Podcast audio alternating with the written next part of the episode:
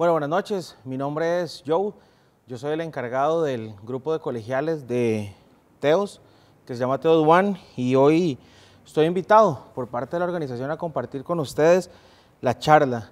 Quiero primero, antes de comenzar, que veamos esta imagen que estoy poniendo en pantalla. Esta imagen representa un evento que sucedió por alrededor del año 1347 a 1353. Esto representa la peste negra, que fue una de las pandemias más fuertes que se ha visto a nivel de la historia del mundo. Y sucedió en Euroasia, afectó a Europa de una forma este, demasiado fuerte. Eh, se dice que siendo optimista, hoy se calcula que en ese tiempo murieron alrededor de 75 a 200 millones de personas que para ese entonces era el equivalente de un 30 a un 60% de la población de Europa, siendo una estimación que se hace hoy muy optimista. La causa de esta peste fue este, una bacteria que comienza a causar en las personas fiebre alta, tos, un sangrado particular, una sed muy aguda, muchas manchas en la piel y aparece un brote que comienza a descomponer la piel de las personas. Su propagación en ese tiempo de la historia fue algo monumental. Y es interesante porque eh, este tema de las pandemias no es algo nuevo, es algo que a raíz de la historia se ha venido dando. Esta peste negra tuvo tres brotes demasiado fuertes y el más peligroso y el más contaminante fue el segundo, que es de este que les estoy hablando. Y para hoy quiero que veamos esta otra imagen que pongo en pantalla. Quiero comenzar haciendo la introducción de la charla con esta persona que estamos viendo acá, que es Martín Lutero. Martín Lutero es el líder de la Reforma, es un personaje muy conocido en el cristianismo y él, a raíz de esta pandemia, a raíz de esta peste, se vio en una situación muy compleja por ahí del año 1527. Si bien es cierto, fue entre 1347 1353, a raíz de eso comenzaron a haber varios brotes.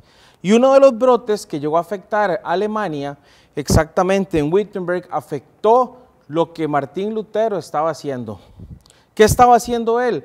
Él era el encargado de una congregación y en el momento que llegó la peste, él se vio comprometido a tomar una decisión, decisión que él no tomó solo, tomó solo con el Señor, pero al lado de su esposa y de su hijo menor. Para ese momento su esposa estaba embarazada y la gran encrucijada de ellos es, ¿qué hacer? ¿Huimos o nos quedamos ayudando a los más necesitados y a todas esas personas que el Señor puso a su cuidado? Él defendía dos puntos. El primero, hay que honrar lo sagrado de la propia vida, pero también hay que honrar a aquellos que tienen necesidad. Y el segundo es que cualquiera que se encuentre en un rol de servicio a otros tiene el compromiso vocacional de no huir. Y por esto es que él decide quedarse con su esposa, con su hijo y comenzar a cambiar sus predicaciones que él hacía en su congregación y convirtió su casa en un hospital. Y empezó a dar cuidado a personas que estaban enfermas, bajo el riesgo de contaminarse él, su hijo y su esposa embarazada. Pero a él hubo algo que lo llenó de convicción. Y es lo que yo quiero hablar hoy con ustedes. Y es el Salmo 46, 1 al 3. Lo que fue y lo que produjo en él una convicción de quedarse y de confiar en lo que el Señor le estaba pidiendo a él que hiciera.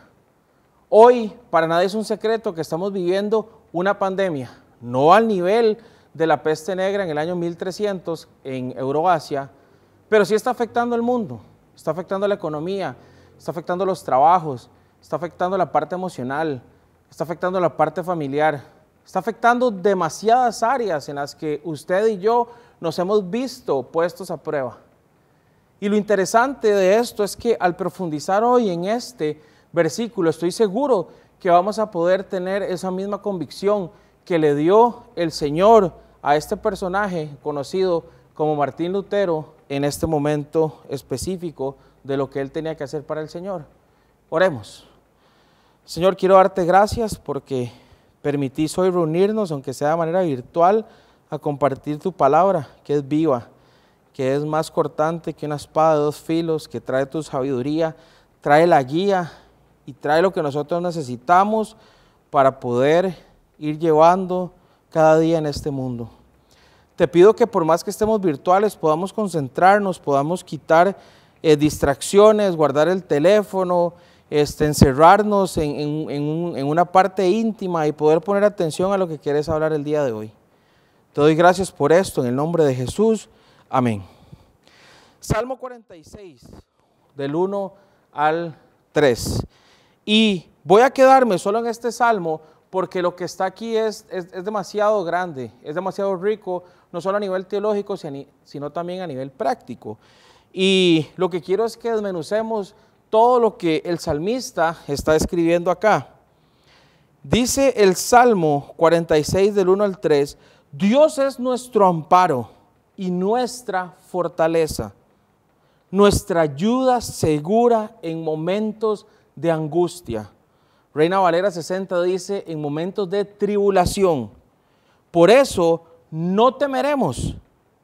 Aunque se desmorone la tierra y las montañas se hundan en el fondo del mar, aunque rujan y se encrespen sus aguas y ante su furia retiemblen los montes. Selah.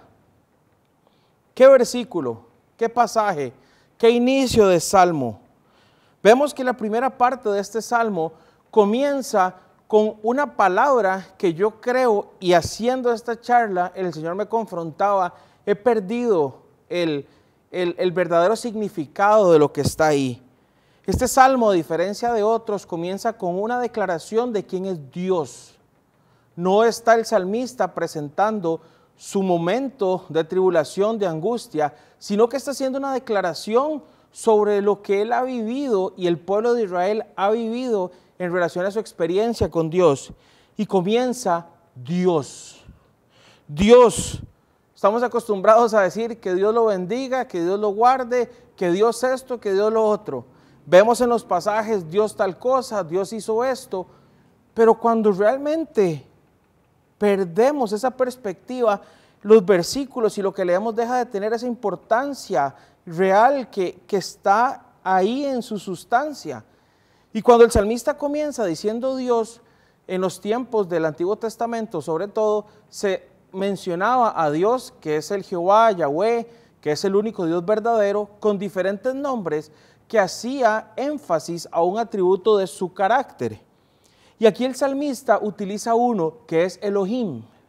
Y Elohim significa que es el Dios creador, el Dios todopoderoso y el Dios fuerte. Y él comienza diciendo Elohim, Dios. Y este Elohim es el mismo que se utiliza al inicio del Génesis, cuando Dios, el Creador Todopoderoso, con su palabra hizo todo lo que nosotros vemos hoy. La creación del Señor que duró seis días se hizo con el poder de su palabra. Y el salmista comienza este salmo entrando en la esencia de cuál es el Dios en el que Él ha puesto su confianza y en el que Él quiere que nosotros entendamos que tenemos que descansar y que tenemos que también poner nuestra confianza en Él. Y después de que dice Dios, Él viene con una palabra que es es.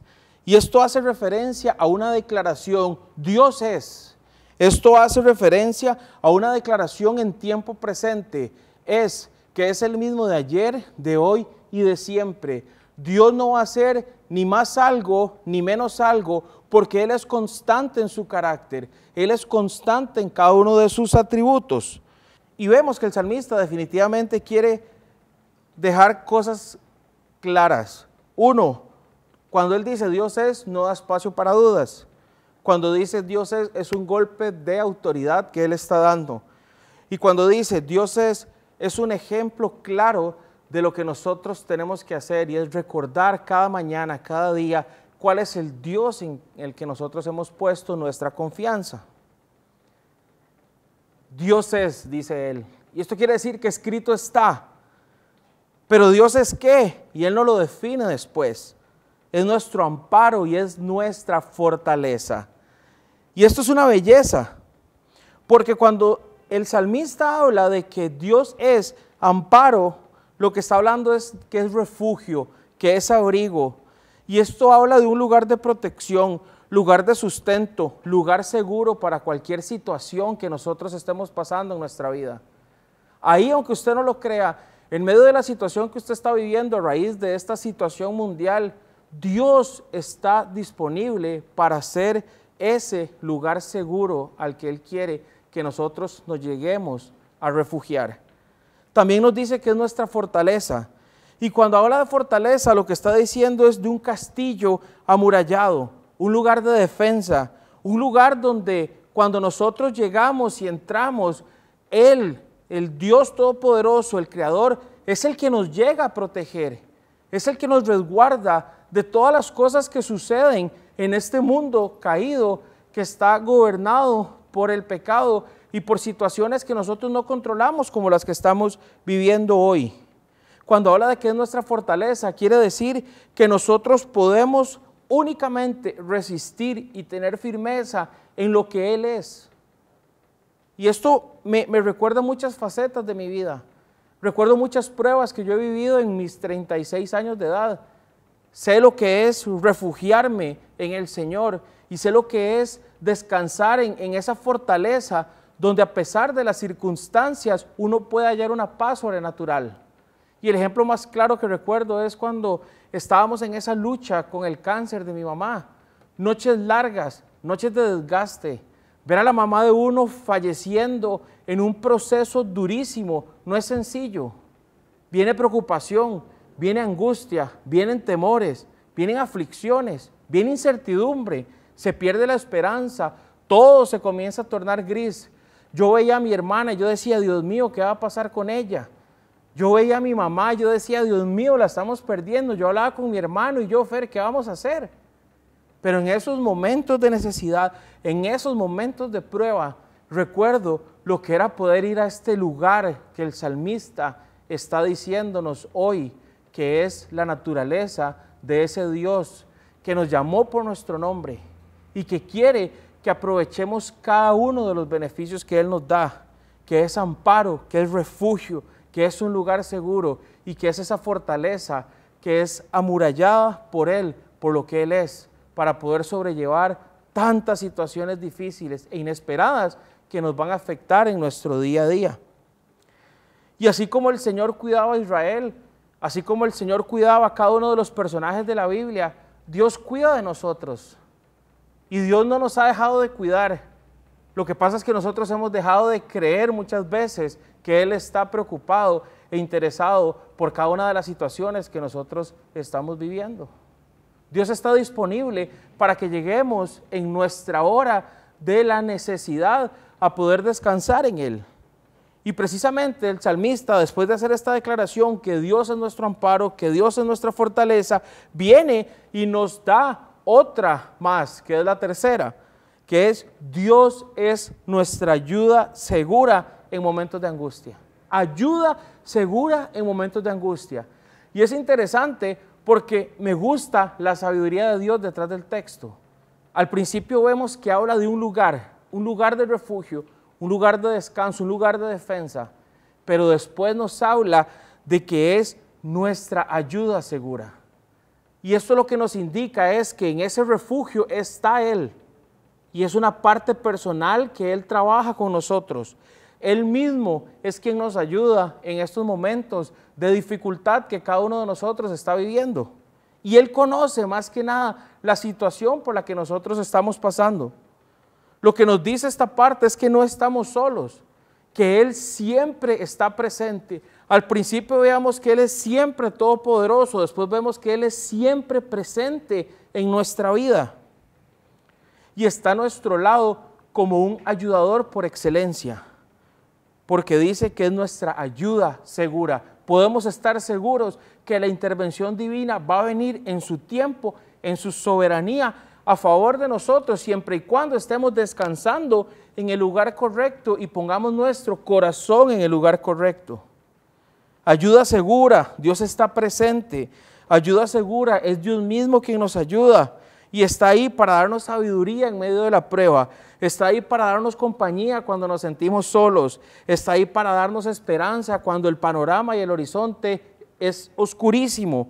Está ahí para darnos fortaleza cuando ya nos estamos dando por vencidos. Y está ahí para darnos paz cuando estamos siendo afligidos, cuando estamos siendo abatidos por las circunstancias de esta vida. Este salmo refleja que las tribulaciones y los problemas van a venir. Es igual que lo que dice Santiago en el capítulo 1. Considérense dichosos cuando tengan que pasar, soportar diversas pruebas. Y diversas habla de todo un catálogo de pruebas de índole, de naturaleza, por la que usted y yo vamos a pasar. La Biblia es clara de que momentos difíciles vienen, así como el que estamos viviendo nosotros, así como el que estuvo viviendo Lutero hace más de 500 años. Pero la Biblia nos promete que hay pruebas, pero también que en medio de esas pruebas hay alguien en quien nosotros podemos descansar. Y el mejor ejemplo es Jesús. Y Jesús en Getsemaní yo creo que es el ejemplo más vivo y más tangible. Y Jesús como el role model, como esa persona que nosotros tenemos que seguir y anhelar ser transformados como Él. Creo que nos da el mejor ejemplo aquí. Y, dice Mateo 26 del 36 al 38. Luego Jesús fue con sus discípulos a un lugar llamado Getsemaní. Eso es la noche antes, o la misma noche en la que iba a ser entregado, la noche antes de ser crucificado. Siéntense aquí mientras voy allá a orar. Se llevó a Pedro y a los dos hijos de Zebedeo y comenzó a sentirse triste y angustiado.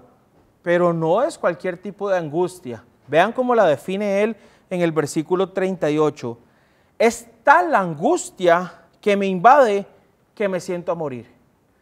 Es Jesús, es Dios, es la imagen visible del Dios invisible, mostrando la parte más humana que yo nunca antes había visto tal cual en la Biblia.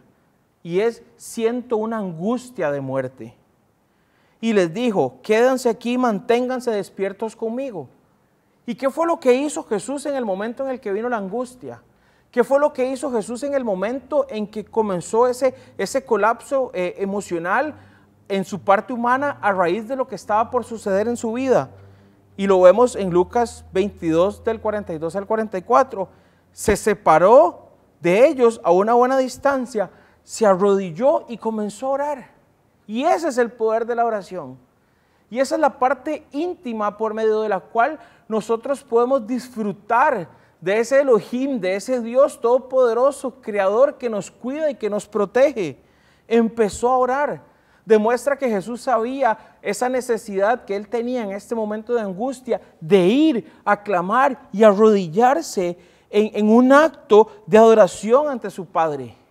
En su lado humano, él tenía una dependencia total de refugiarse y de sentir ese abrigo de su Padre. El Salmo 91 dice, el que habita el abrigo del Altísimo mora bajo la sombra del Omnipotente. El Salmo 18 dice, Señor, cuánto te amo, fuerza mía, roca mía. Y constantemente vemos esa figura de Dios y Jesús es el fiel reflejo de la necesidad que tenemos de ir a refugiarnos en Él. Y dice, Padre, si quieres, no me hagas beber de este trago amargo pero que no se cumple mi voluntad, sino la tuya, completamente rendido ante su Padre, ante Dios. Y dice el versículo 43, entonces se le apareció un ángel del cielo para fortalecerlo. ¿Qué imagen? Es, es el Salmo 46, 1 en su máxima expresión. Jesús llega, se refugia en su Padre, se arrodilla en, total dependencia, en full acto de adoración, cree el, Dios y, y, el Padre que lo llamó a hacer la obra y recibe esa ayuda oportuna. El siempre presente Dios que nos protege extiende su mano desde el cielo por medio de un ángel que llega a fortalecerlo la noche antes de pasar por la prueba más grande de su vida. Y después dice, pero como estaba angustiado, se puso a orar más, con más fervor, y su sudor eran como gotas de sangre que caían a tierra. Fue una lucha. Estar en el refugio no es fácil. No quiere decir que las situaciones van a dejar la bulla, los problemas financieros, las enfermedades, las muertes. No quiere decir que eso se va. Lo que sí es seguro es que Dios puede cambiar nuestro corazón ahí. Y fue lo que hizo con Jesús. Jesús no se podía brincar la cruz del Calvario, pero sí podía ser fortalecido por su Padre antes de que eso sucediera. Y la intención de Jesús nunca fue tampoco saltarse ese trago amargo. Él sabía que el Padre lo había llamado para eso. Y sabía que sobre sus hombros tenía que cargar con el pecado de nosotros. Pero el Señor lo fortalece. Y eso es lo mismo que nosotros tenemos que hacer en medio de la circunstancia que nosotros estemos pasando. Tenemos que acudir al Señor. ¿Cómo nos cuesta aplicar en nuestra vida cotidiana los principios que día a día se nos enseñan en cada charla? Yo le pregunto a usted, ¿toma usted nota de las charlas? ¿Es usted consciente de lo que le habló el Señor en la semana? ¿Lleva usted un control de lo que el Señor está haciendo en su vida? El problema no es que Dios ya no es refugio ni que Dios es nuestro ayudador. El problema es que nosotros vemos eso como algo ajeno y no lo traemos a nuestra vida. Pero en el momento que lo hacemos nuestro y lo comenzamos a vivir, vemos a Dios como ese ayudador por excelencia, que está dispuesto a brindarnos su mano. Él nos sostiene con su diestra de victoria. Él va adelante como un poderoso gigante. Y Él es el mismo que nos dice, no tengas miedo, pues yo estoy contigo, no te atormentes, pues yo soy tu Dios te fortaleceré y te sostendré con mi diestra de victoria. Y después de que el salmista, regresando al Salmo 46, dice, Dios es nuestro amparo y nuestra fortaleza, nuestra ayuda segura en momentos de angustia. ¿Qué dice? El resultado, la aplicación, la transformación que tiene que haber en nuestro corazón. La fe implica tres cosas. Implica el conocimiento de la siempre viva palabra de Dios implica que ese conocimiento llega a un asentamiento en mi corazón donde yo lo acepto y donde yo lo siembro como ese pilar de nuestra vida e implica una entrega de confianza que es esa aplicación. Y ahí es donde nosotros muchas veces fallamos. Y ven lo que dice el salmista en el versículo 2. Por eso, no temeremos. No temeremos. Y tira lo más caótico, cataclísmico, y catástrofe imaginable que uno se puede imaginar. Y dice, no temeremos, aunque se desmorone la tierra y las montañas se hundan en el fondo del mar, aunque rujan y se encrespen sus aguas y ante su furia retiemblen los montes. Porque si Dios está conmigo, ¿quién contra mí? Porque si estoy bajo el cuidado de Dios, no tengo nada que temer porque mayor es el que está en nosotros que el que está en el mundo. Porque el que ha nacido de Dios vence al mundo y el maligno no lo toca.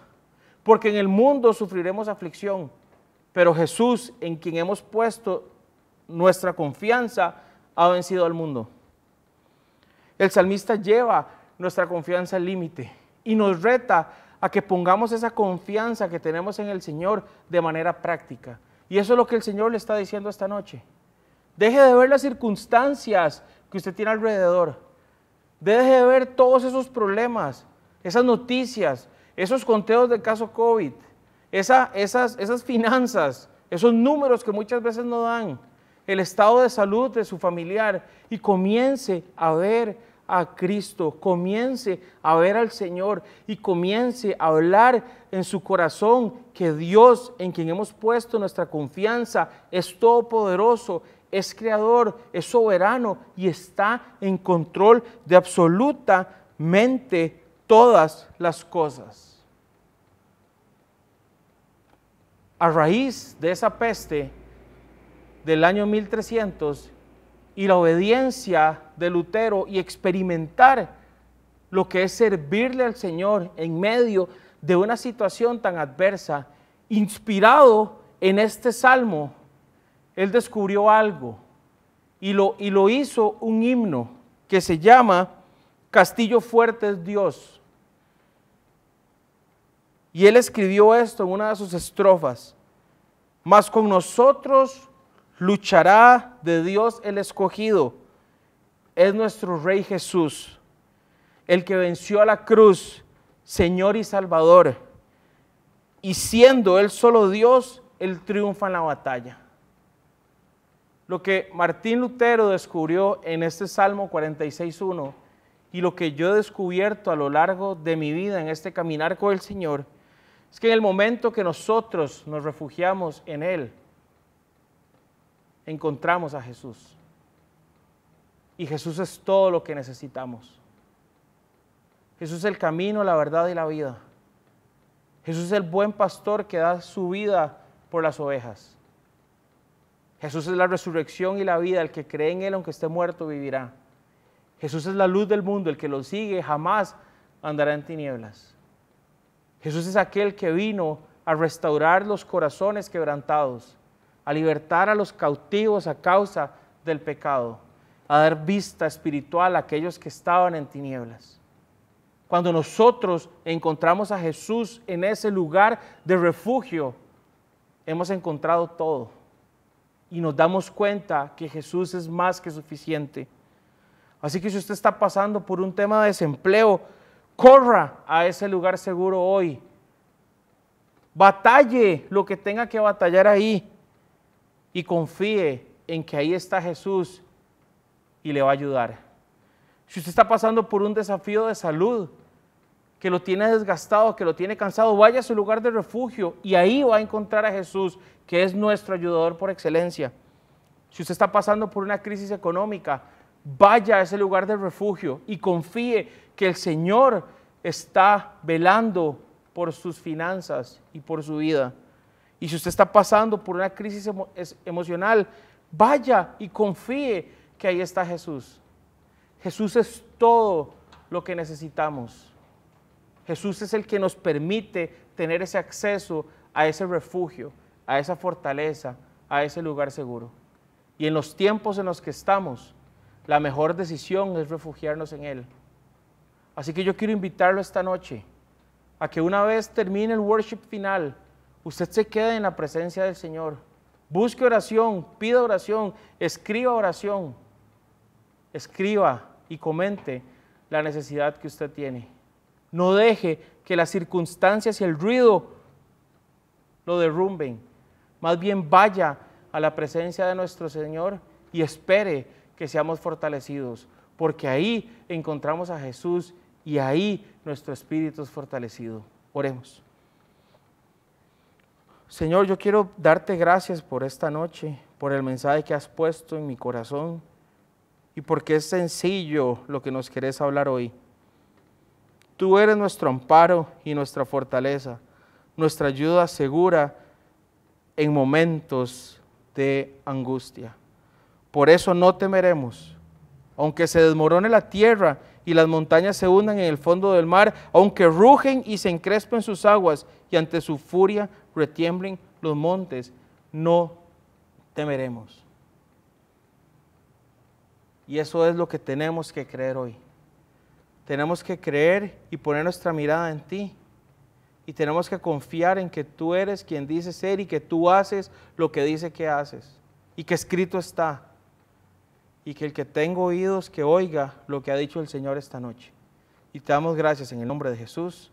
Amén.